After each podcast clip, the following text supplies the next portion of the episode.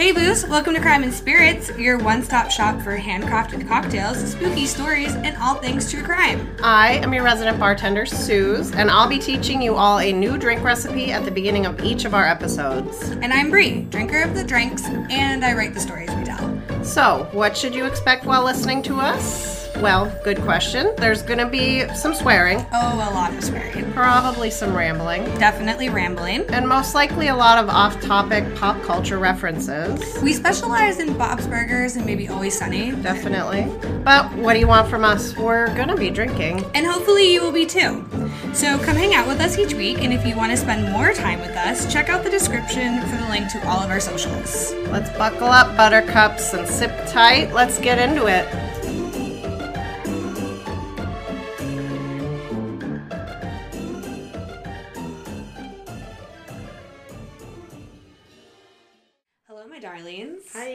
Welcome back to another episode of Crime and Spirits. We are your hosts. I'm Bree. And I'm Suze. And really quick, before we get into things, Susan and I are kind of uh, having a day today. we are.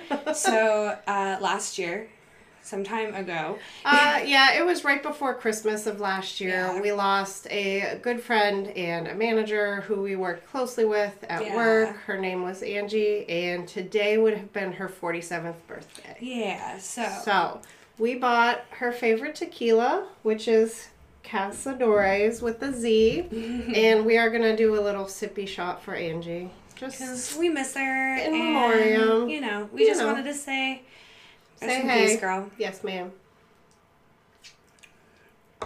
Whew. Angie liked her drink strong. She did like her tequila a lot. All right. Lots of! Cinco's been drinking that. So, um, we just wanted to do a little thing for her really quick, and so now we'll just get into things.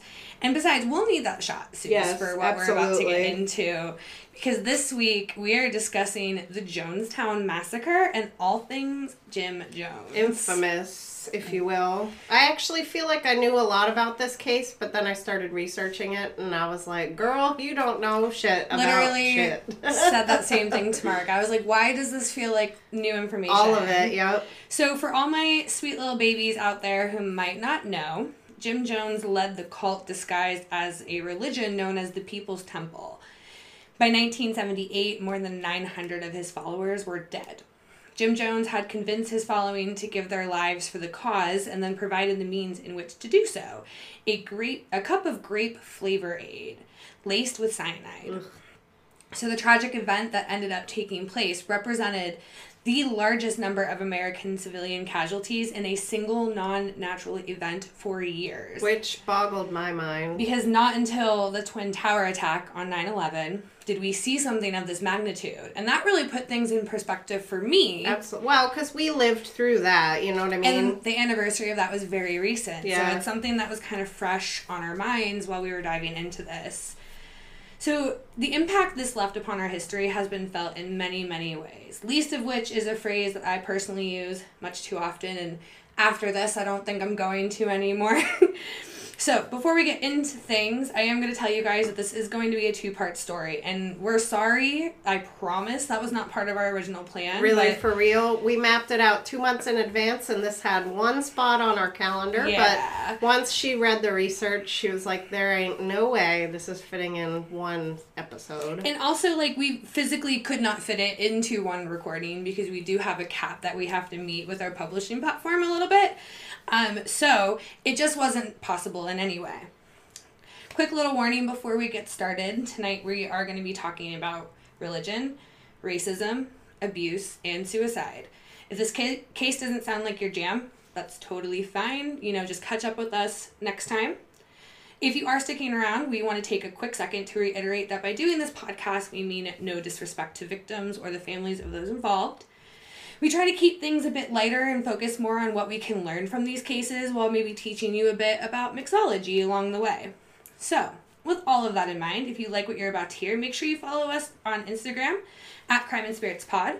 And if you're interested in us personally, we'll give you our personal handles at the end of the episode. But enough business. Let's have a drink. Suze, make us something delicious. All right, so obviously we're talking Jonestown this week. It's a, not only a crazy story, but a really sad one. So, Yeah. in my opinion, we need to be armed with something sweet and strong to totally offset the awfulness. um, and I'm not gonna lie, both Bree and I thought something purple. Call it the morbidness of us. I don't really Mm. know, but they drank grape flavor aid. It's just the connection that my brain Yeah. makes. Like it just kind of So seems. I was like, let's make something purpley. So we tried to be a little creative here. However, with the name, we failed miserably. We're just going to call it Purple Punch yeah. because that's really all it is. um, it's a combo of cranberry grape juice and blue curacao, and it gives the beverage a purpliness, if you will. Um, we also added in some grape vodka, some homemade sours, and as always, you know us, a little bit of club soda to make this a yummy but still strong drink. Um, to start, we rimmed our shaker glass with some of our purple sugar because now that I know how to make it, I'm like obsessed with it. Well, it's easy to batch in big quantities is, too. and it just really because this of- is the same batch that you've used Yep. now a couple of times. Yep, and it sort of just zhuzhes up the look of your drink. If you don't care about looks, you don't even need the sugar. Right. I just think Pure- it looks pretty, honestly. Pure aesthetic purposes. just aesthetics, yep. So next we filled up the glass and our trusty shaker both with ice. To the shaker, we added one and a half ounces of Pinnacle grape vodka, which can I just say smelled like a fresh Concord grape straight in my face when I opened the bottle. I was So, surprised. kudos. It smelled phenomenal.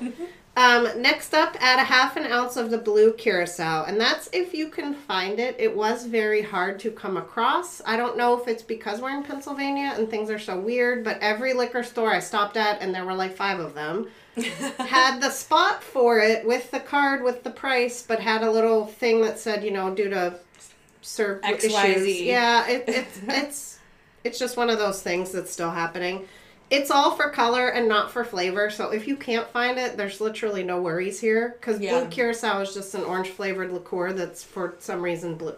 Now, triple sec is the same, Yes. right? So technically speaking, if they had triple sec and they wanted to follow your recipe, You could add more, some triple you sec, and honestly, if you want to drop in one or two drops of blue food coloring, you'd get the same effect. yeah, Um, next up to the shaker, add two ounces of the cran grape juice. Again, you can just use cranberry juice, but I really was like all in on grapey. so add that, and then I made the sours mix. It's literally simple syrup, lemon, and lime juices, and a little bit of water.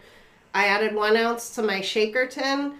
But it's handy to have on hand if you make cocktails a lot. It does go in like Long Island's and a lot of other things that you could potentially use it for. And like I said, simple syrup so easy to make. You have no reason not to be making it.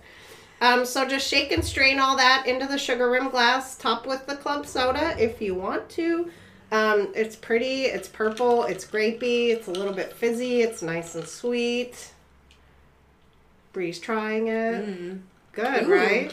Okay, so I said it tasted or it smelled like one of those freezer pops that was the great freezer. Oh my god, freezer pops melted down, and that's what it tastes like too. Yep.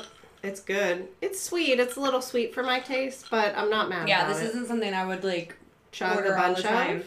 But I'm telling you, one or two of those, you'd be like, woohoo! But it's literally tastes like ooh, or you know, like those hugs drinks. Mm-hmm. Yeah. It tastes like one of like those. a hug. That's Yes, awesome. which we're gonna need by the time Yeah, we seriously. get through this. So Maybe not even through it. Maybe just after a couple paragraphs here. for real. All right. So drinks in hand. Let's get, let's get into this. So, we're gonna do the typical background on Jim Jones, and there's a lot here, just so like a heads up, guys, because his journey is a big part of the story. Right. And I think in order to understand how we got to the end result, we need to know why, like where his motivations lie, like I all agree. that kind of stuff. Yeah, because a lot of a lot of his behaviors began in his childhood. Yeah, so uh, that's our typical structure if you guys are familiar with us, but it's a little it, it's a little bit more involved. There's a lot of background today. here, not just on him, but on other parts of the story also. Absolutely. James Warren Jones was born on May 13th in 1931 in Crete, Indiana, to parents James and Lynetta. His upbringing was less than conventional. See, his father fought in the First World War and had sustained injuries while serving. he had suffered a chemical weapons attack that caused long term breathing difficulties that were pretty severe. And this type of disability made it difficult for James Sr. to hold down a job, and the, ver- the family very much struggled when it came to money. I and it didn't specify, but I took it as mustard gas because that was a thing that they were beginning be, to right? use in the trenches to like knock people out and basically kill them. But if Yeah. you if you did breathe it in and couldn't get your gas mask on fast enough, it could fuck your lungs up like whoa. So Yeah. that it didn't specify, but that's my hunch. Long story short. Well, 1930, like right before World Oh, War yeah. One, Mm-hmm. that makes sense. Um, so by 1934, things had worsened when the Joneses were evicted from their home. James and Lynetta were obviously unable to make the mortgage payments, and when this happened, there were actually a couple of relatives who were interested in helping. So they purchased the family an actual shack to live in. Knowing what we know now about Jim Jones, it is a bit surprising to learn that he grew up in a home without any indoor plumbing or electricity. There were some attempts made to turn the land into a working farm, but obviously that didn't work out. If you can't breathe, you can't be out working Right. the fields.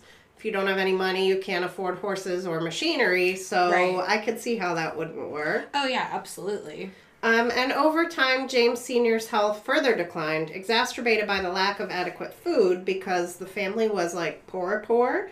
Um, they had to rely on money and financial assistance from the extended family members that offered to help, and they would often resort to foraging the woods and fields surrounding them just so that they could supplement their meager diet. That one that really uh, made me sad Yeah. because that is not something I knew previously. Me, uh, uh, me either. When you see Jim Jones in his later life, he's all polished and like Rico Suave looking. You know what I mean? absolutely. I never would have pictured him in my brain foraging in the forest. Yeah. You know what I mean? Kind of sad, sad to think about. So you may be asking yourself, why didn't Lynetta go out and get a job? Because you know it was the 30s. Women were Mhm. allowed to work, especially post World War One. Well, the answer to that is that she did eventually. According to quite a few sources, Jim's mother was neglectful to her son. So it sounds like to me she was pretty checked out of a lot of things. Well, I mean, I, and this is not in her defense, but a sick husband. Yeah. You're dirt poor. Yeah. You have children. It's like I, a person can only deal with so it's much. literally right know? after World War One, which Right. devastated the entire world. Well, yeah. So I yeah, I get it. And also, like, according to some biographers, they can be quoted saying that Lynetta had no maternal, like, no natural maternal instincts. And I think that goes a long way in whether or not you're a good mother. Oh, for sure. Because some people are just not.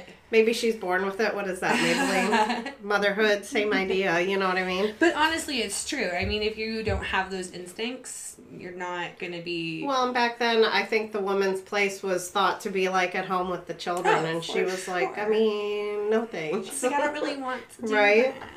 But it also seemed that she was hesitant to work because when it came time for Jim to start going to school, Lynetta's family gave her an ultimatum get a fucking job or we're gonna cut you off. Because they were the ones that were mainly helping them out financially. They were the family members mostly that was kind of keeping them afloat. That was like, uh, from what I read and understand, that was their only support system. Right. So, And so I can understand, like, okay, now that, you know, Jim's going to school, it's time for you to do a little something, something during the day. So she begins to work outside of her home. And between that and the fact that James Sr. was frequently getting admitted to the hospital, little Jim was left in the care of others quite often. sadly. Um, as a young boy, it was neighbors or family members that often wound up babysitting, and during this period in Jim's life, he was introduced to the Bible. Um, one of his sitters were, were a Nazarene pastor and his wife. The wife would often encourage Jim to read the Bible and follow Nazarene teachings, which I had no idea what what that was. I've heard of it. I've seen it on church buildings before, but I was like, what? I don't fully understand the difference between many of the denominations, and I wonder if that's why I didn't know a lot of like those kind of details regarding the situation. Well, you have the added caveat of you were I wasn't supposed to know about any other religion. You were not, and right. By the time I got old enough to learn that about my like for myself, I am very against organized religion as a whole. So Right. like I'm I'm good. I'm I'm not interested. Well, I went to a Catholic college. I was raised Methodist. I did student teaching in Catholic schools, but usually, you know, they actually teach church as part of schooling, mm. and I was like, I'm good on that. I was excused from teaching it because Catholic, non Catholics can't teach. Yeah, there's a whole bunch. Like, if That you don't know sense. about it, you know what I mean? They gave me Well, the yeah. opportunity, and I was like, uh, mm, mm. They don't want you to teach something that's incorrect, yeah, and well, that could like which definitely against- would have been a thing. right. Absolutely. Those second graders I was teaching knew what is it, Hail Marys? Bad kids. Anyways, we digress. So the Nazarene faith uh, is an evangelical Christian dem- demonization. Is that right? Oh nope. I was like, wait, it's a denomination Yep, that emerged um, from the 19th century Wesleyan holiness movement within Methodism. So I guess it came from Methodism Mm-hmm. initially. That's the thing too about these church denominations is that it's all like this one just didn't want to do this anymore, so it decided to do this over here. Well, and it's like You all of their other principles might be the same, but there's one thing that they're like, no thanks, that they do differently. So that just becomes a separate branch. like Christianity is the umbrella that Yeah. a lot of this resides under. There's a lot. um, they are the largest denomination in the world that is aligned with the Wesleyan holiness movement. Um, their global mission is to, quote, respond to the Great Commission of Christ to make Christ like disciples in the nations, end quote. Means of doing so include, but I don't think are limited to, making disciples through evangelism, education, showing compassion, working for justice, and bearing witness to the kingdom of God. Uh, That's okay. I mean, okay. Sounds Cool. like a lot of missionary work. Right. It sounds like a lot of focus on that aspect of things. Yeah. Well, yeah, their core values are Christian holiness and mission. So, hmm Rather than focusing on like your own one-on-one relationship, which I've noticed is a theme. yes, They don't really want weird. that. Um, seven characteristics in the Nazarene faith are meaningful worship, theological coherence, passionate evangelism, which I think I see why he was attracted to it. Yeah. Um, intentional discipleship, church development, transformational leadership, and purposeful compassion. Yeah.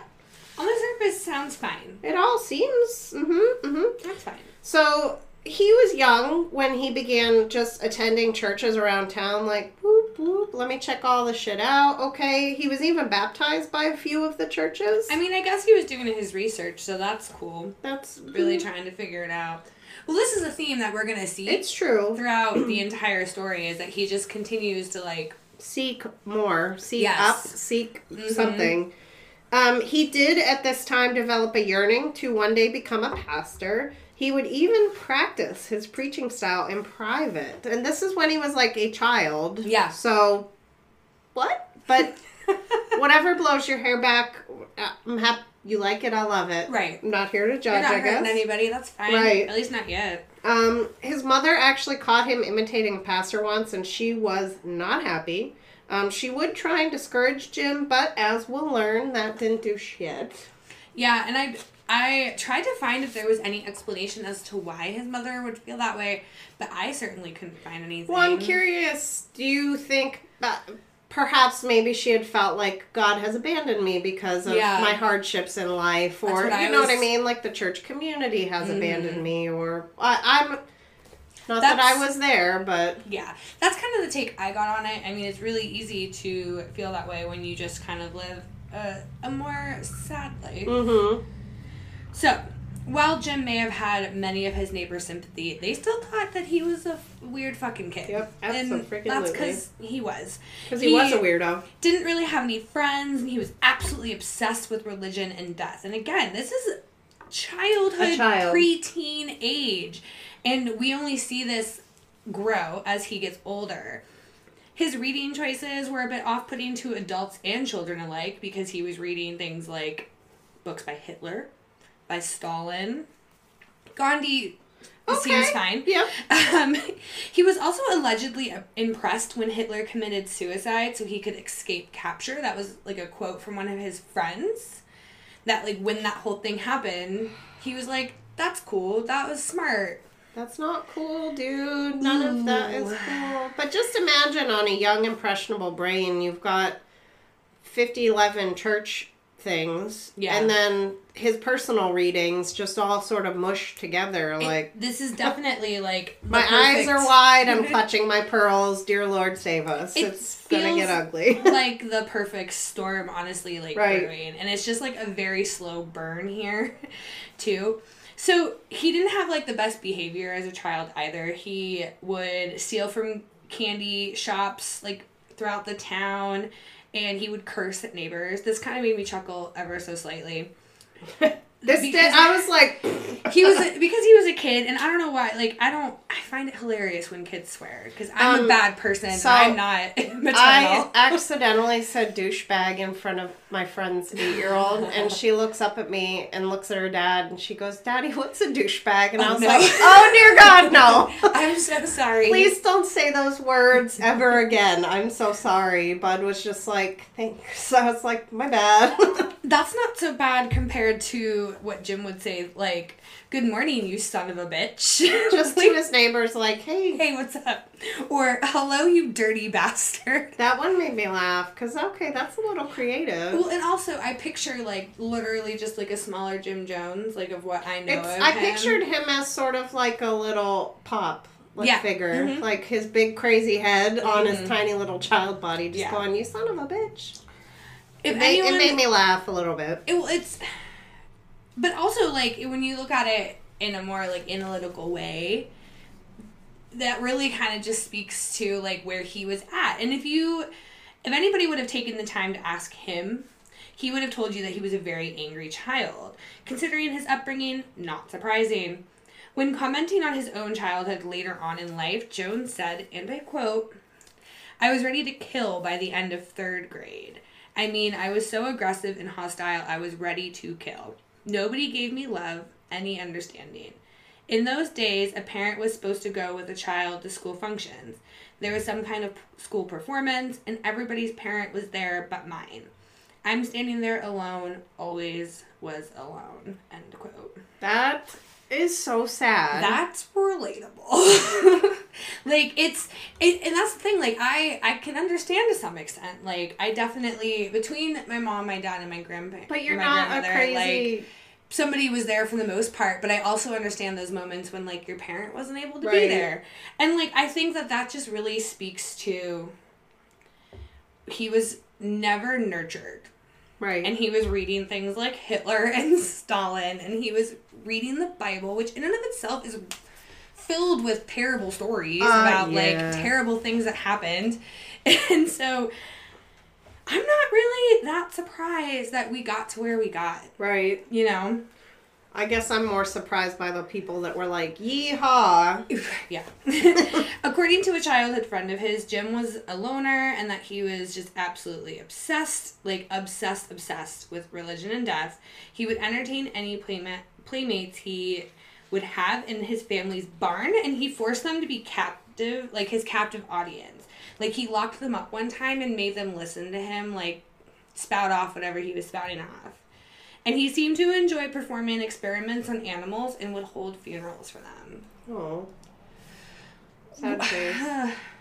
like you're gonna so you're you're are you hurting the animal because you want to be able to have a funeral for it like i i don't like that I don't like that direction vibe that, we're at taking all. that in any way shape or Me form either. uh, no thanks Um, so this brings us to high school. Jim's hitting high school, always packing a Bible on his person.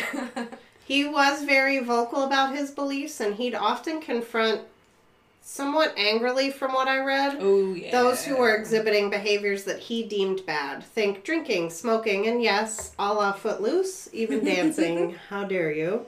Um, his extreme religious views often alienated people his own age from wanting to hang out with him or even talk to him. yeah I mean, and as we both know, and all of you out there, your teenage years are highly formative. And while Jim was really into the religious thing, he still had a lot to learn about how the world actually worked outside of that specific perspective. And he would get a big life lesson that would prove to have a considerable influence over the direction Jim would take in his life. He went to a baseball game in Indiana one day and saw how black people were treated for the first time. Because keep in mind, Yeah. Jim Crow was still a thing, so segregation, so on and so forth. in like Indiana, Midwest area.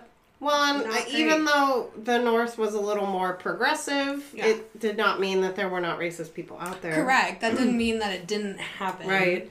Um, it wasn't long after this moment that Jim was informed by his parents that they would be divorcing. So it's like, wham, bam, thank you, madam Mm-hmm. The racism really affected him a lot, and then the divorce right on the heels of that was just not cool. It was a little much for him. Like a. Molotov cocktail straight to his brain, I think. Honestly. Um, in 1945, uh, the couple began the process of formally separating. His mother packed the two of them up and moved to Richmond, Indiana, where he is enrolled in the local high school and graduates in December of 1948.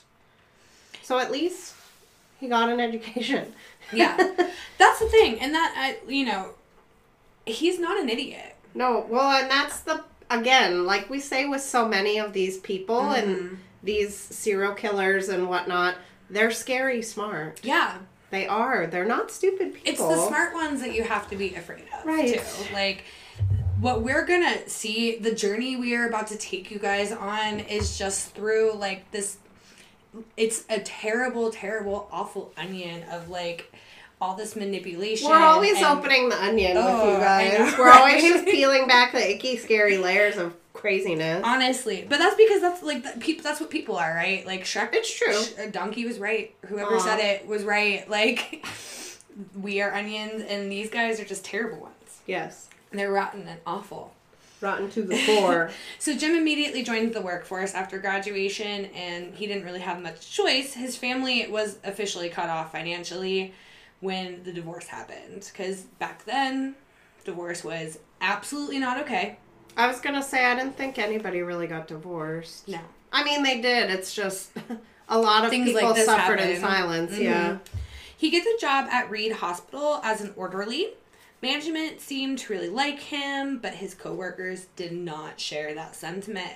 Staff members would go on to say that Jim displayed some disturbing behavior towards his coworkers and even some patients. That part scares me a lot. I didn't find, I tried to like dig for details. It wouldn't tell you anything. There wasn't anything. Those sons of bitches. really makes you wonder. Well, it makes me wonder. It's either like one of two things, right? It was all just like whispers and rumors, like hearsay. Yeah. or it was like bad, and they just like covered up that it happened and moved forward. I, I, feel like know. hospitals were kind of eh, a place back then. We remember what happened with Nanny and her granddaughter.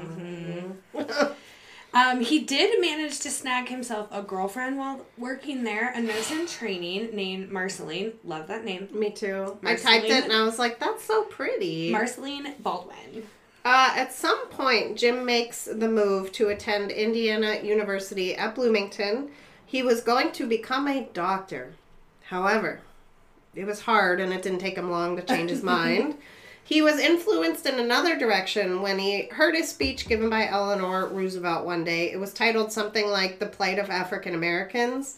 He became, again, incensed at the idea and the injustice of it all and began to speak out about his political beliefs. Unfortunately, most, if not all, in my opinion, were a bit on the radical side of things, especially for this time period. Yes. Yes, absolutely. Jim and Marceline tied the knot on June twelfth, 1949. They stayed in Bloomington, and while Jim attended classes, Marceline began working in a hospital nearby. Bless this girl. They began to have arguments almost immediately, and they were always regarding the same thing religion. Oh. You see, Marceline was a Methodist, and Jim did not care for the church's segregation practices, so that was a no for him. Like a hard no. he no. was like, I am not. not even a discussion, really. Just no. Yeah.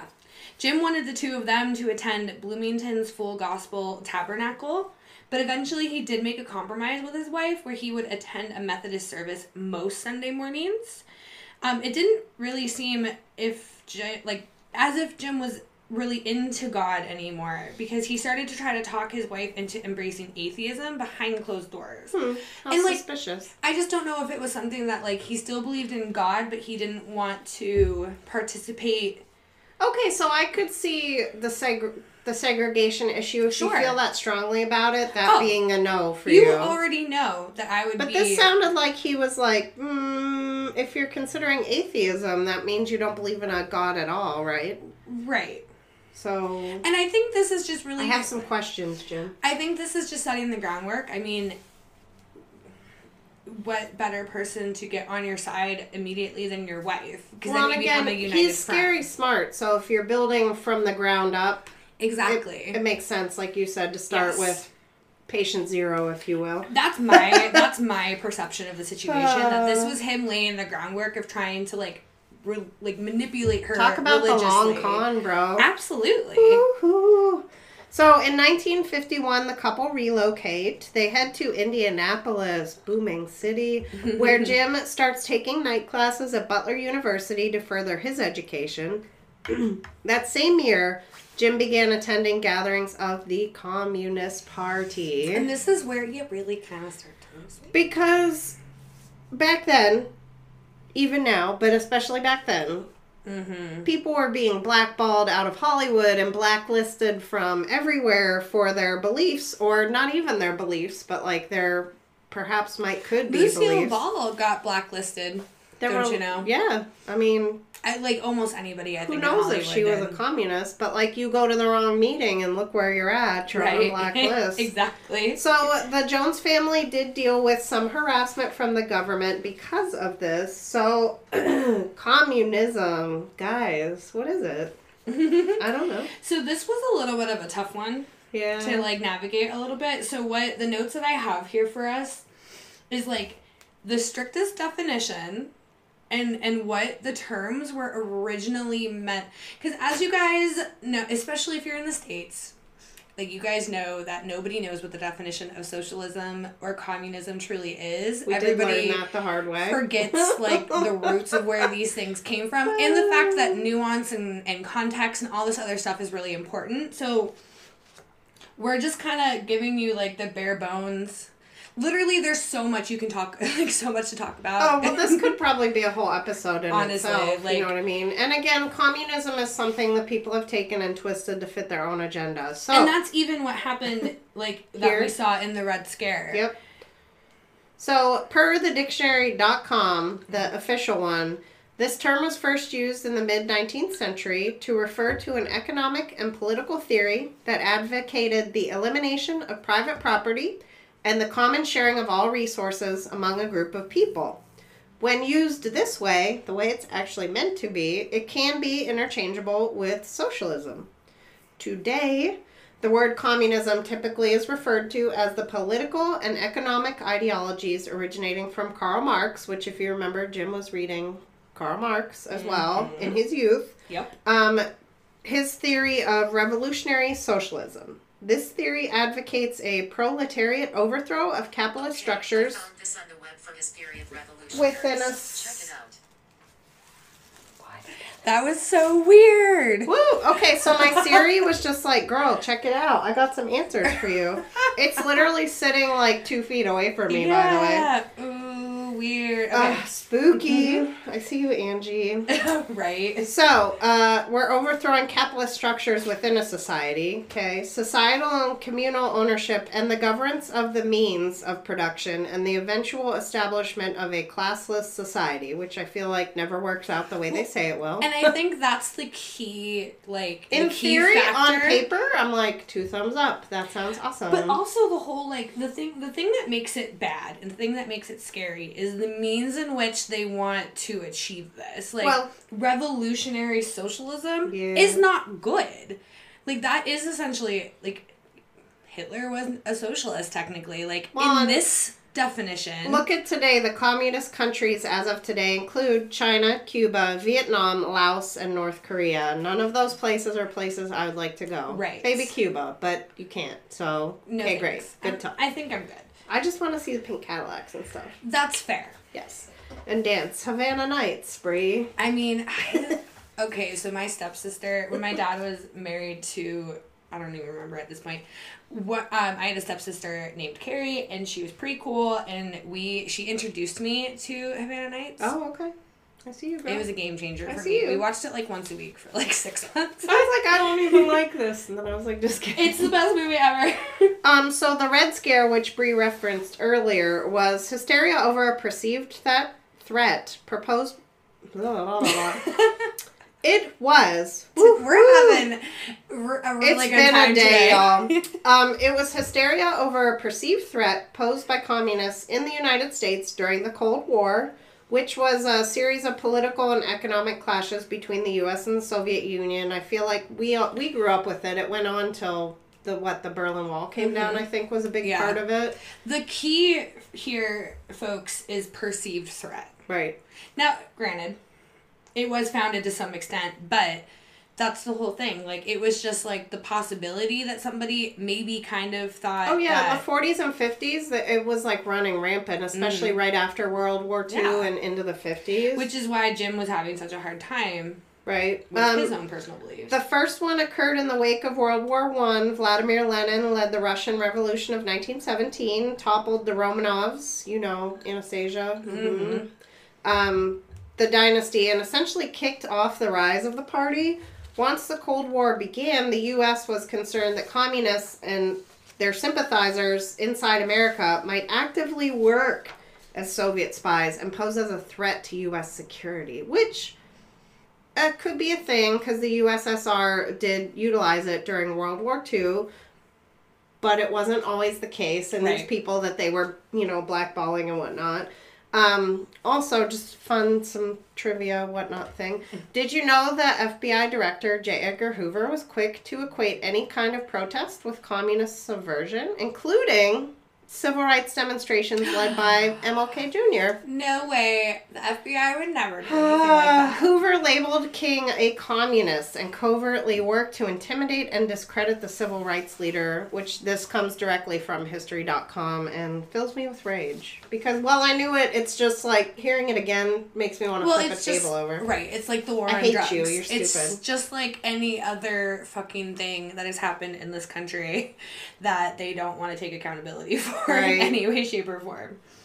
Asshole. which is infuriating. That's the thing that like I I I enjoy a lot of the cases that we've been doing lately is because there's been such like a duality to the humans that perpetrated the crimes. And with Jim there's absolutely that because like I can totally get down with like your anti-racism, dude. Okay, Like that is that's yes, I love it, but, But- also everything else. You lose me with everything else. the communism and the being crazy and the you know. Because. I'm like writing some of this, and I was like, "Yeah, fuck yeah, like that's awesome." And then I'm like, "And you're a terrible That's person." my friend who brought it up to me was like, well, you know, he was like a anti-racism crazy person, and I was like, wait, like what? And he was like, just Google it. I like started doing the research, and I was like, holy shit, this guy's crazy. Yeah, super weird. So moving forward, there's gonna be a lot of background information on Jim's journey to So there's so founding much. the People's Temple. But I feel like it's all important info that you have to have to understand why this man is who this man was. The big You know what I mean? question here for a lot of people, like if you know what's coming, you already know. Like there's no such thing as spoiler alerts here. Like Jim Jones was able to manipulate almost a thousand people to just give Literally their lives for the. Kool-Aid. Yeah, like that's not something that happens overnight. And the the real question is, and at the end of all of this, what everybody's asking themselves is why. Well, let's get into it, Right. right? So like, we're gonna kind of take things year by year to make it a little bit easier to navigate. Because it was when I was researching it, I was just going cross-eyed with all the crazy things that Yeah. were happening. Some of it good, most of it terrible. But okay, great. We're gonna just kind of walk you guys through the next, you know, X amount of years until we get to a place where we need to take a box. All right, so 1952, Jim announces to his wife and family that he is going to become a minister for a Methodist church. Because Why? Remember, he had a problem earlier. He does mm-hmm. not anymore. Literally, just wanted to be an atheist. Yep. He didn't have a problem with them anymore because he believed that the church was ready to, quote, put real socialism into practice, end quote. What does that even mean? But it's all a bunch of hocus pocus. um, so he got his start thanks to a higher ranking church member who was a district superintendent. Uh, he was actually a little surprised by the help since the church actually did know that he was a practicing communist Yeah. at this point. That same summer, Jim gets a job at a local Methodist church and became a children's pastor, which terrified the fuck out of me personally. Yep. Yep. Um, while there, he did launch a project to create an all inclusive playground, which was awesome. not segregated or any of that kind of horse shit. And he did actually continue to speak at Pentecostal churches around town as well. During the 50s, Pentecostalism was going through somewhat of an identity crisis, if you will. And there were two really big like movements bursting out on the scene. We've got the healing revival and the latter rain movements. And you guys, this is just a big bag of cuckoo bananas crazy. I literally was like, Bree, I think I typed in my notes like, Bree, we might want to look into this. Yes. I just can't bear to do it, or Yes. something along those lines. And that's what I am here for. I am here to provide. So, the healing revival moment kind of brought like a restoration of the quote unquote supernatural gifts of the spirit into full view. Like, I, especially when you take like into consideration like my religious background Right. and upbringing, like this was not like okay. So this whole thing, so this the healing revival was really represented by like two men. They were named William Branham, which we're gonna deal with A for a, lot. hot minute, and Oral Roberts. It declared itself as signs, gifts, healings kind of vibe, salvation, deliverance, Holy Ghost miracle revivals. That's the vibe we're getting. So I envisioned a tent with the preacher with his sleeves rolled up, like Yep. curing people. That's literally And that's exactly what it is. that's exactly what this is. Yep. we are seeing the the movement of people claiming to be able to pure to cure disabled people from needing a wheelchair cancer patients from having cancer that's the kind of shit we're talking about hmm. and it makes me mad because while i'm not religious personally it you are twisting what people really hold near and dear to them and this To is fit kind your of agenda. Right. Makes me want to punch him in and this throat. is where we're really gonna start seeing the turn to the negative side of things. crazy town, if you will. Yeah. so from 1947 to 1958, there were several like healer evangelists that just traveled around praying for the sick. It was like a huge fucking thing. It was like a circus. Like, Literally, oh, yes. the dur- dur- dur- Oral Roberts is coming to town. We best get down to the tent in the center of town. you Mm-hmm. That's what I exactly mean? what it was like. Have you ever seen like Annie Get Your Gun? No. There's like a whole thing where it's like they're going to see these like this like shooting competition and like a traveling show, if you will, and it's the same vibe. Like Yeah. you put up the tents and the big tops and the whole thing. It's gross. Allegedly, Yeah. thousands of people were quote unquote healed. Yeah, okay. Tens of thousands of people converted to different religious denominations throughout this time. This transformed international Christianity and affected pretty much every denomination of it. Like Why it impacted. Wouldn't you jump ship if you thought that could save your well, yeah. brother from cancer or Because isn't that being religion? wheelchair bound or whatever? Isn't that religion? Isn't that its purpose ultimately is to give you like faith that there's like a greater purpose to this? Like I personally don't think you need religion to have that, but some Right. people do, Right. and some people need something to believe in, and they were just preying upon that. And then the latter rain movement was characterized by reports of healings and miraculous phenomena. And this was kind of occurring in parallel with the healing revival. So it was like the same kind of vibe, but like a competing circus, if you will. I just that there's so much there. Why? So the latter rain movement emphasized more on like it emphasized the same doctrines, but it provided more revelations about the implications of the ministry of the Spirit. So I think it was just kind of really ramping things up to like a ten when it didn't really Need to be at a tent. yeah, but that's all part of it. Like the showmanship is part of this because as we know of cult leaders, they're charismatic and they're able to talk you like they can sell and like Well, ice to an Eskimo. Yeah. I googled when I googled Jim Jones. I looked up the images. You know what I mean? And I Mm-hmm. was like, again, he looks like Rico Suave priest, sir. Like, Literally. what's happening? It was a bizarre mix of just It really is. So Jim heads to a Pentecostal latter rain convention in Columbus, Indiana, and you guys, this is where it all goes downhill because a All woman, hell breaks loose. literally this is the moment. A woman spoke to him and she basically like prophesied that he himself was a prophet and that he was to have a great ministry.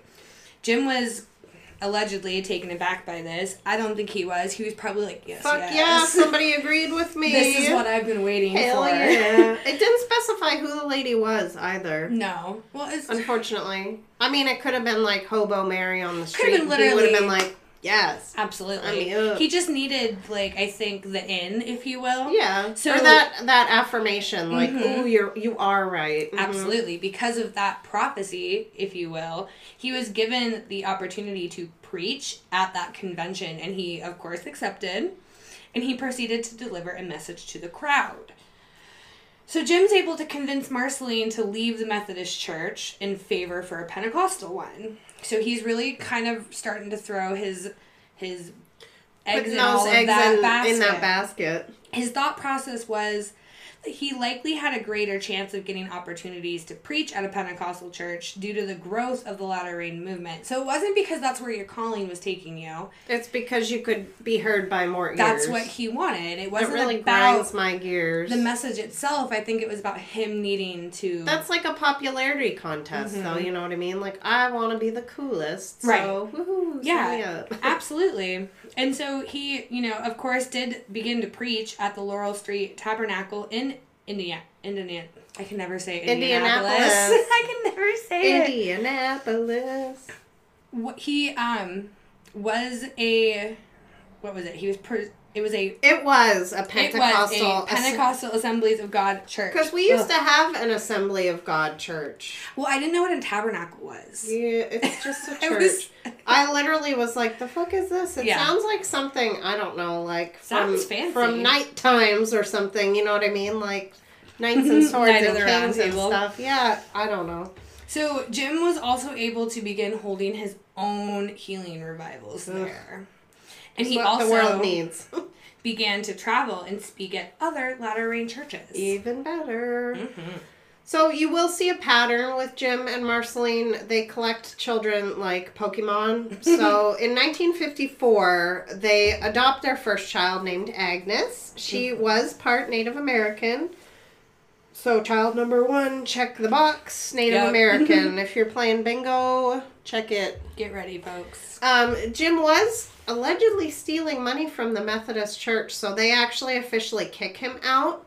Um, Jim claims that this is because the leaders of the church forbade him from integrating black folks into his congregation, which take it with a grain of salt. I feel like he's Right. a liar, liar, pants on fire, but I wasn't there, so I don't really know. right, we can't say for certain. Right.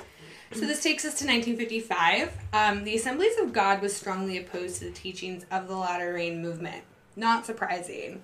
So Because it seems fake to me. I'm just putting that out there. again, I feel like it's just preying on the very core of their beliefs and manipulating it to fit an agenda, and they probably realized that themselves.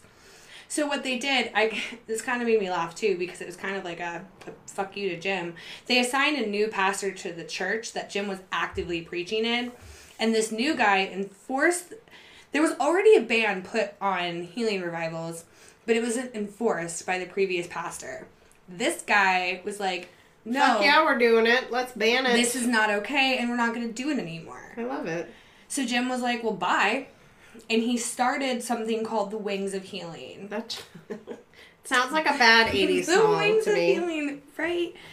This church is the beginning of what we know as the People's Temple. So 20 members from the Laurel Street followed. The church was not financially able to support Jim's vision due to the small number of parishioners. 20 people to manipulate is not enough.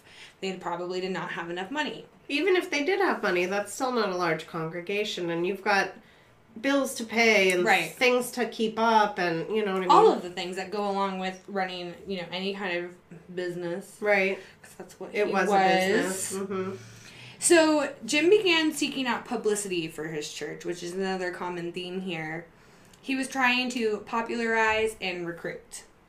He began to associate with the Independent Assemblies of God. It was like an international version of Organization, church, if you will. Yeah. It's essentially a group of churches that embraced the latter rain movement as well as the divine healing practices. So he's like, okay, you guys are kind of more in what I'm trying to do right now. You fit my beliefs better, or my so yeah, me my, and my mission, exactly. quote unquote. And they didn't have many prerequisites for becoming a minister, so it was pretty easy Hmm, for him weird. to just slide right in and And from all from everything I've read, he was a very charismatic person, Ooh. very well spoken for being raised, you know what I mean, dirt poor and whatnot. Like he knew how to put on the ritz and tell people what they wanted to hear. So I he could see wouldn't that have gotten as far even as he this did far Mm-mm. in the story of where we're at without if that. people weren't wanting to listen to him. right. And that's the thing that's crazy. So June of that year, Jim had a meeting with William Branham. You guys remember him, right? Latter Mm. Movement guy. As we previously mentioned, he was also a healer, evangelist, and a Pentecostal leader. Ugh. He initiated the healing revival. He claimed to be a prophet with the anointing of Elijah. He claimed that he had come to herald Christ's second coming. And some of his followers became known as the Doomsday Cult.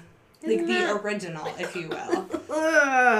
The OG. What company we keep? Oh my gracious. So, in 1956, Jim is ordained as an IAOG, so the Independent Assemblies of God, minister by Joseph Mattsson-Boze. He is the leader of both the Latter Rain movement and the IAOG. Jim, shockingly, not shockingly, rises through the ranks very quickly. June 11th of that year, he organized and hosted a healing convention in Indianapolis. He shared the pulpit with Branham, who was known to tell attendees their own name, their own address, and why they went to him for prayer. And then he would just pronounce them healed. like, oh, that's it. And we're good. Like the etch a sketch, like, and you're good. Uh, so, of course, this is something Jim is into, and he starts to implement these same tactics. Jones and Branham had an attendance of 11,000 at their first joint venture, which that's, a shit ton of people. A crazy amount of people. when you like don't have flights like you do now and Mhm. highways like you do now and stuff like that like that's a lot of people um, branham actually publicly endorsed jones and his ministry at this convention they held together saying that god used the convention to send forth a great new ministry I'm sure there was lots of pulpit smacking and sweating and gesturing to the heavens, but I don't believe any of it. I call bullshit. Right. Um, people, however, believed and bought into the fact that Jim had a supernatural gift. So between that and the endorsement, Jim's new church just sort of went and grew very quickly. Well, I think that's part of what really throws me off too is that like with my religious upbringing, having a supernatural gift, like that's not a good that the Wouldn't you be- supernatural was Wouldn't not you be like burned at the stake at like that it's point? not good. It's not You a good thing, it, right? Like, and quite frankly, you don't even believe that it exists because I mean the J Dubs don't believe in the Holy Spirit, but that's neither here nor whole there. nother thing. um, so here's the caveat that makes me happy but also filled with rage. Right. Jim is actively recruiting black people, encouraging them to attend his church openly. He welcomes them with open arms. which was unheard of. So I get why people who weren't included would be like, "Well, fuck yeah, I want to be included. Look at me go." So But- I get it. Doesn't this give you like Sam Little vibes? Yeah, a little bit. Mm-hmm. Come to me.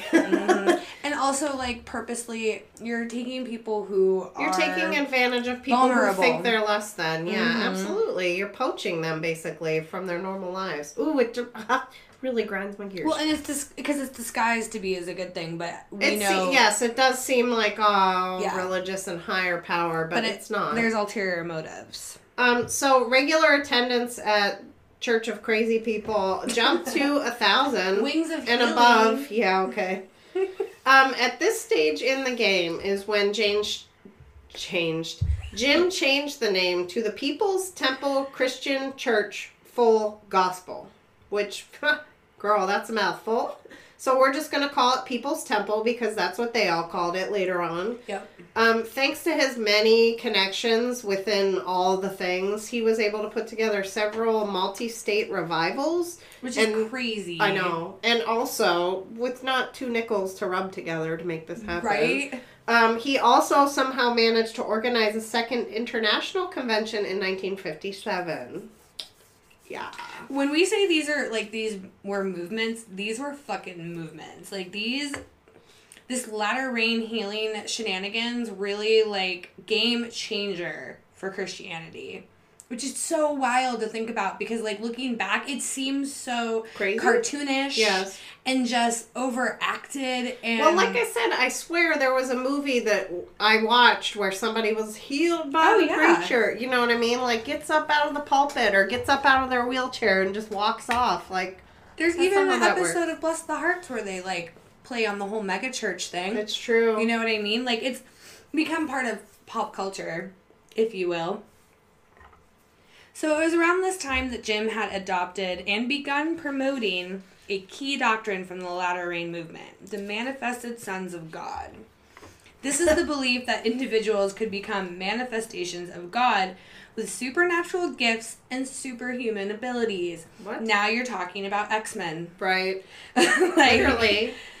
they believed that such a manifestation signaled the second coming of Christ, and that people endowed with these gifts would usher in a millennial age of heaven on earth. okay.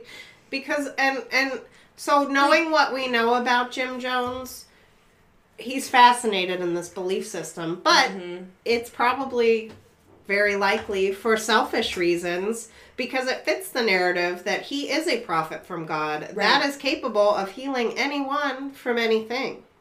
So he took these principles and adapted it again to fit into his own ideas of what a utopia should look like. He was very influenced by Branham and his quote unquote teachings because it's all horse shit. um, and Jim wound up adopting many of Branham's practices. Depending on the day, Jim would claim that he was to re, uh, he was a return of Elijah the prophet, the voice of God, or a manifestation of Christ, and sometimes even God himself. No, thank you. Okay, what what crazy train are you riding? Okay, great. Um, so just as the cherry on top of the crazy cake, he would also top it off with promoting the idea that the end of the world was imminent. So we should all fear it. Yep. This is why. So when I came out of like the J Dubs, having like this like doomsday vibe to it was kind of what made me wake up to it being an actual like cult. Cult. mhm. Because that's a huge factor in it. Because that's part of what the Jehovah's Witnesses do.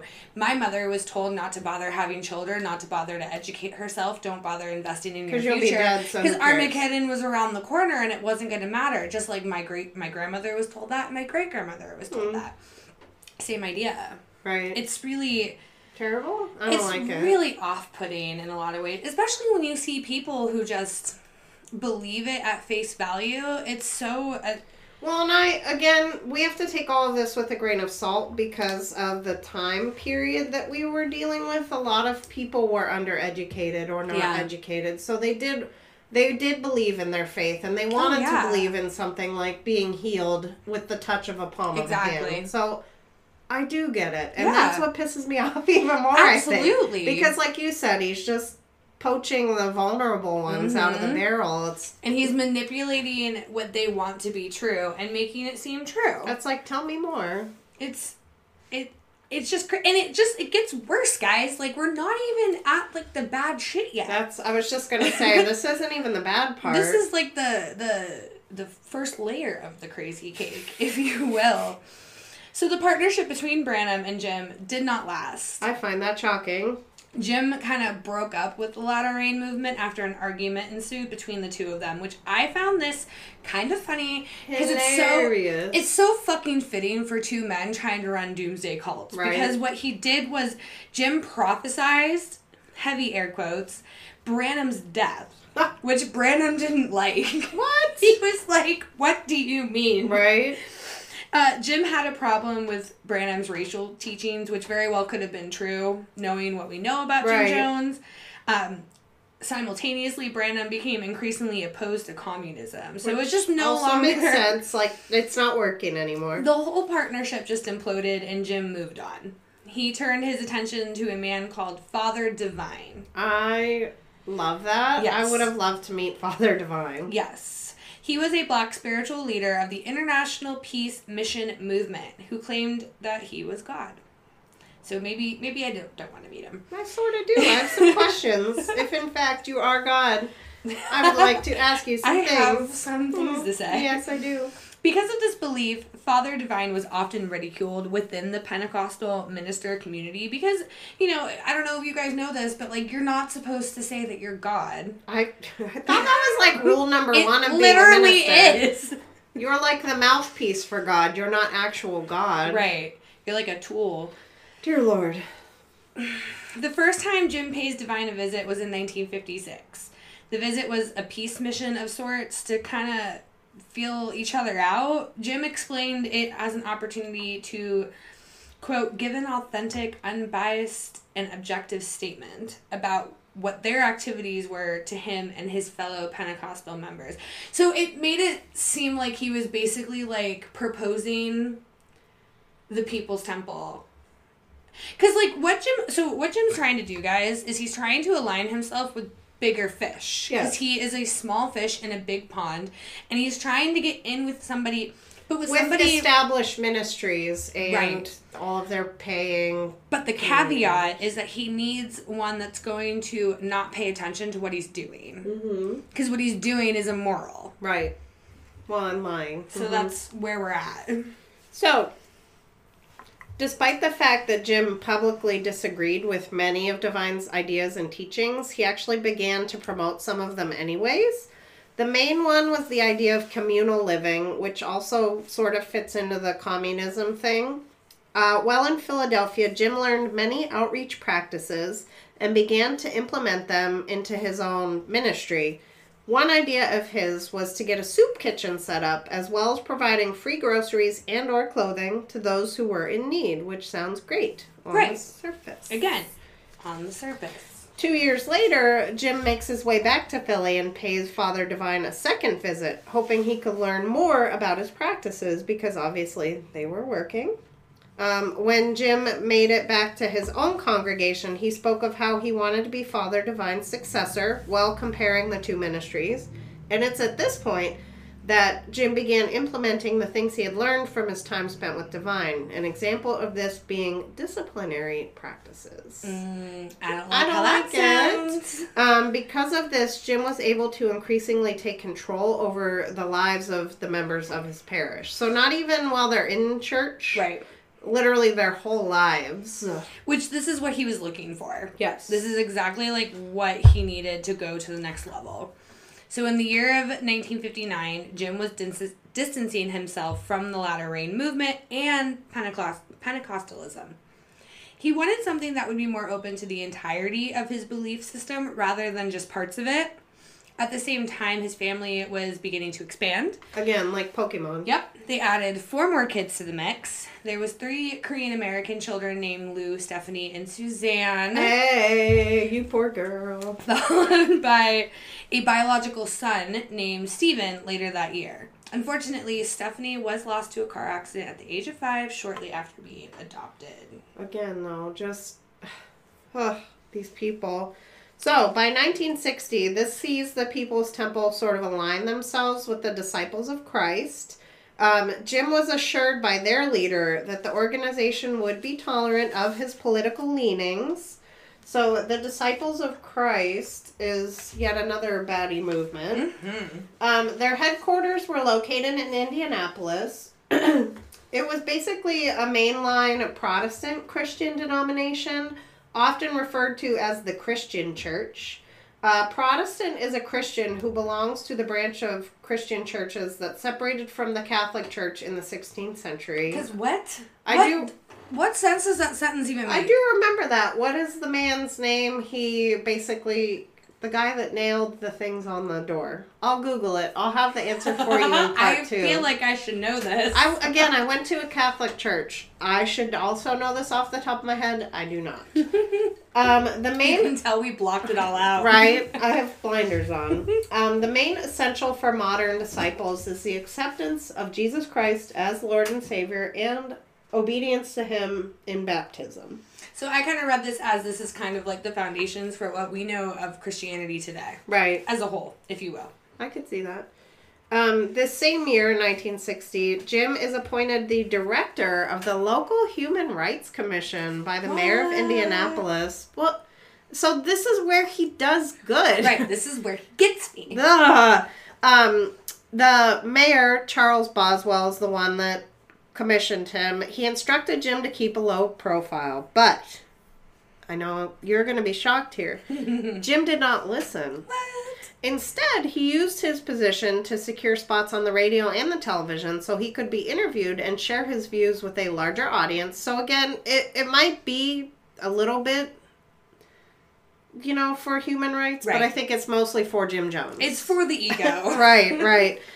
Um, the mayor, along with other high ranking humans, tried to get him to knock this shit off, but again, he was like, no, thank you. I'm not gonna listen. I'll do what I want. He was getting people's attention and he was into it. He Mhm. was actually scheduled to give a speech at a meeting of the NAACP and the Urban League. During this meeting, uh, he encouraged the audience to become more militant in their actions. This He ended Karl Marx communism there. he ended the speech with quote, "Let my people go." That just frustrated me so much. But you are not my people, sir. Excuse you. I would have been like, what? But of course, it whipped the crowd into a frenzy, and they just went bananas They for Jim loved Jones. it. They loved it. Well, and again, there you know he know he's not stupid. Mhm. He's he's hitting all the marks. Well, again, though, what words would you like to hear? You know what I mean? exactly? Like, well, and especially 1960. What was happening in 1960 Oh, yeah, in this country? absolutely. What was starting to happen? Like he got right in on the ground floor of the like of the civil rights movement, and so again, did he really hate racism, or I was he, he just did. an opportunist? I think it's both. I think it's both, and I think it can be both because I do think that he truly hated racism, and I think that I think that things like communism and socialism are just too broad of terms, but in their most base ideas, they're not inherently bad. It's Right. how you manipulate it and how you use it that's bad. Well, again, it's how you twist it to fit your agenda, Right. Like a Rubik's cube. Like you're just fucking There's plenty of now. countries who are more on like the socialism side t- Mhm. today that are doing very very well and their people are happy and things are great. And then there's communist countries that things are not good. Like look at China, look North, North Korea. You can't even leave North Korea. People can't go there. It's Right. scary there. Like, you know, I think it's both. Right. So Jim began to help racially integrate many public places. And this is like the only cool part of his story. This is the gold star he gets yeah, as a person. it's really great. And as the political climate is today, like it's kind of crazy to think that we're still not to this extent, but like we're still dealing with some of the the effects Mhm. of all of this. So he helped integrate churches, restaurants, the telephone company, the police department, a theater, an amusement park, and the Indiana University Health Methodist. He was very involved with the community. He helped those around him in any way that he could. There's likely nefarious intentions there, but it doesn't change the fact that he did do He did some do some really good. good things. There was one time where someone had vandalized the home of two black families. They had painted swastikas on their houses. And Jim was on the scene almost immediately. He was comforting the families affected and was asking the white families not to move away because of this. A couple other examples of things that he did. He set up a sting operation of sorts to catch restaurants that wouldn't serve black people, which I love. Right. And he wrote to the American Nazi Party and passed their responses to the media for exposure purposes. I think it was mostly like, hey, be nice. And they were like, oh, okay. Right. I don't actually. There is a lot of documentation because he was in the papers a lot, but to go through all of the papers, like, I'd still be going through all the Right. papers. So. Ain't nobody got time for that, despite the fact that our research is wonderful. It's. Um, so in 1961, here's more Pokemon children. Jim and Marceline adopt two more children, Timothy and James Jones Jr. James Jr., which I'm happy, but also this is weird. Uh, he's the first black child to be adopted by white parents in the state of Indiana at that time. Isn't that wild? and he named him after himself. Is that some sort of weird projection thing for you? Because that Oh, was my vibe. Oh, yeah. Ah, um, Jim was taking night classes and finished his secondary education degree. He did pass out at one point. I don't know if he was preaching or what he was doing, but he ended up being placed in the black ward at the hospital. He did refuse to be moved and began to help with making beds and things of the like once he was able to do so. Because of this situation taking place, the hospital officials began feeling some political pressure and actually wound up desegregating the wards. So, again, Great. we're doing some good things. Um, the People's Temple actually did become a target of the Nazis during this time. They highly criticized Jim specifically for the in- integrationist views that the church held. Um, the temple was vandal- vandalized with a swastika. Someone threw a stick of dynamite into a coal pile that was inside the temple. And someone actually threw a dead cat at Jim's house right after he received a threatening phone call. And I think they, from what I read, all they took responsibility for all of these. They were like, uh, try us, basically. Pretty much, yeah. They weren't trying to hide what was happening. Right. I mean, Nazis are assholes, so Mhm. there is that. so by the end of that year, Indianapolis was far more racially integrated. The publicity Jim had gotten led to his congregation growing. Of course it did. Jim warned his congregation that he had visions of a nuclear attack. This is One, you know, he's a prophet, so it must be true, right? this attack was going to destroy the city like just like just the city though is kind of like how he told it at first at least like it's not gonna destroy more than that um, there is a side note I'd like to make. Branham also foretold a prophecy of destruction of the U.S., so not a real original idea, Right. Jim. Not, I mean, Other than integration, I don't think he has any original Right. ideas here. Jim was trying to find a way to escape what he believed was inevitable total destruction. And at this point, his wife kind of began getting concerned and she started confiding, confiding in friends that she was very worried about Jim and that he was becoming more paranoid and more fearful than before, which could have been an act. But I honestly think. probably the drugs. ding, ding, ding. About that, yeah. Um, so this brings us to the period of the weird obsession with South America, which is where they eventually end up. Right. Um, in January, I think of 1961, Jim read an article saying that South America would be the safest place to be during a nuclear war. But what? Right? Huh? Why? Huh? All right. Well, some of Branham's followers had already moved there, so perhaps that's why he was like, that might could be a good idea. Right. Um, so Jim takes a trip, starts scouting out locations. He was intending for the People's Temple to relocate basically anywhere that he liked. Um, the first stop was Georgetown, Guyana, which was an English speaking British colony. He did hold some revival meetings while he was there. And just as a fun fact, Bree and I both thought for no reason that this was in Africa. I no, I thought it was an island. Okay, so there's an island. I thought it was in Africa. So obviously we have no idea what the fuck we're talking about. I literally, it's like the Mandela effect. I think it's just one of those things where, like, I literally said to Mark, I was like, "Yeah, you know, the island of Jonestown." He's like, "It's not a fucking island. Like, I- what are you doing?" I didn't actually know it either until I researched it, and I was like, "Oh, it's not even in I- Africa." Stupid. My brain is like, "That's not a necessary detail." Um, his second stop on the crazy train was in Brazil. His family actually rented a home there, and they did spend some time there. Um, Jim studied the local economy and how the people of different racial backgrounds received his message. However, the language barrier did prove very difficult for him. Um, he spoke mostly of an apos- apostolic communal lifestyle, but he did not reveal himself as a communist at that point. Uh, in 1963, the whole family moved to Rio de Janeiro, where they did work with poor families. Which, okay, great, thank you for your service, I guess. right. You crazy, crazy person. Okay, Razzie. Seriously. While in South America, a, a regular attendance at the People's Temples back in the states dropped dramatically. wow, They had under 100 followers. without crazy Jim there, Right. leading the crazy train. So Jim felt a lot of guilt over his abandonment of the civil rights struggle back in Indiana. He demanded that the church send him all the revenue it's generated. The temple inevitably went into debt. Because that's not possible. Right, you can't just do that. Right. The church was on the brink of collapse, which God should have let it If happen. only. Um, and this prompts Jim's return to Indiana.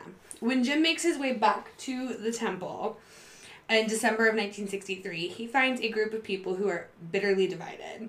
Financial issues and low attendance forced Jim to see Sell the building to sell yeah. the building and like relocate. He had to kind of look at the bigger picture here and be like, okay, this isn't working.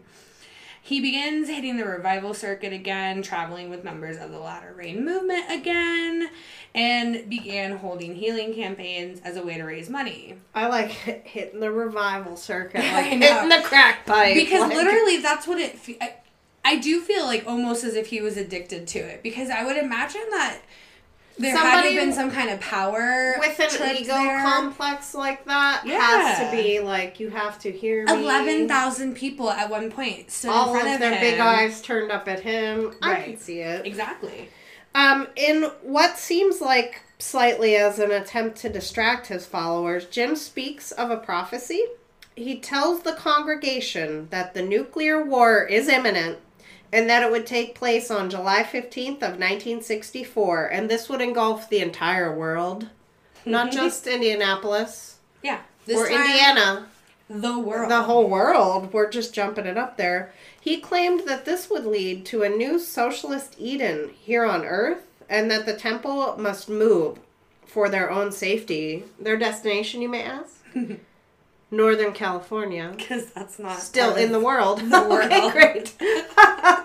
this man is crazy. I just don't understand the logic here. Um, I think that he probably, as we know, you know, California has always been like more left leaning. So I feel like he probably thought that they'd be more open to his more like radical belief. I don't know. I don't know.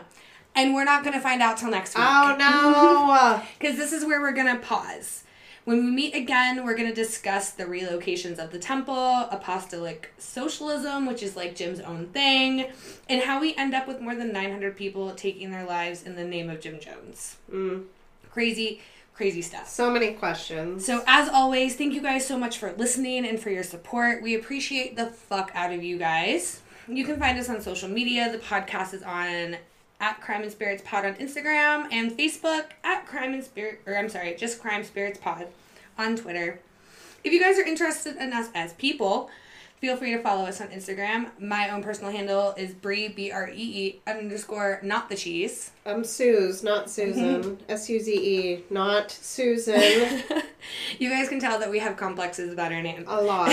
so much. And guys, if you guys could just do us a huge, huge favor, please leave us a review on Apple Podcasts or rate us in the way that your preferred platform allows, if you can.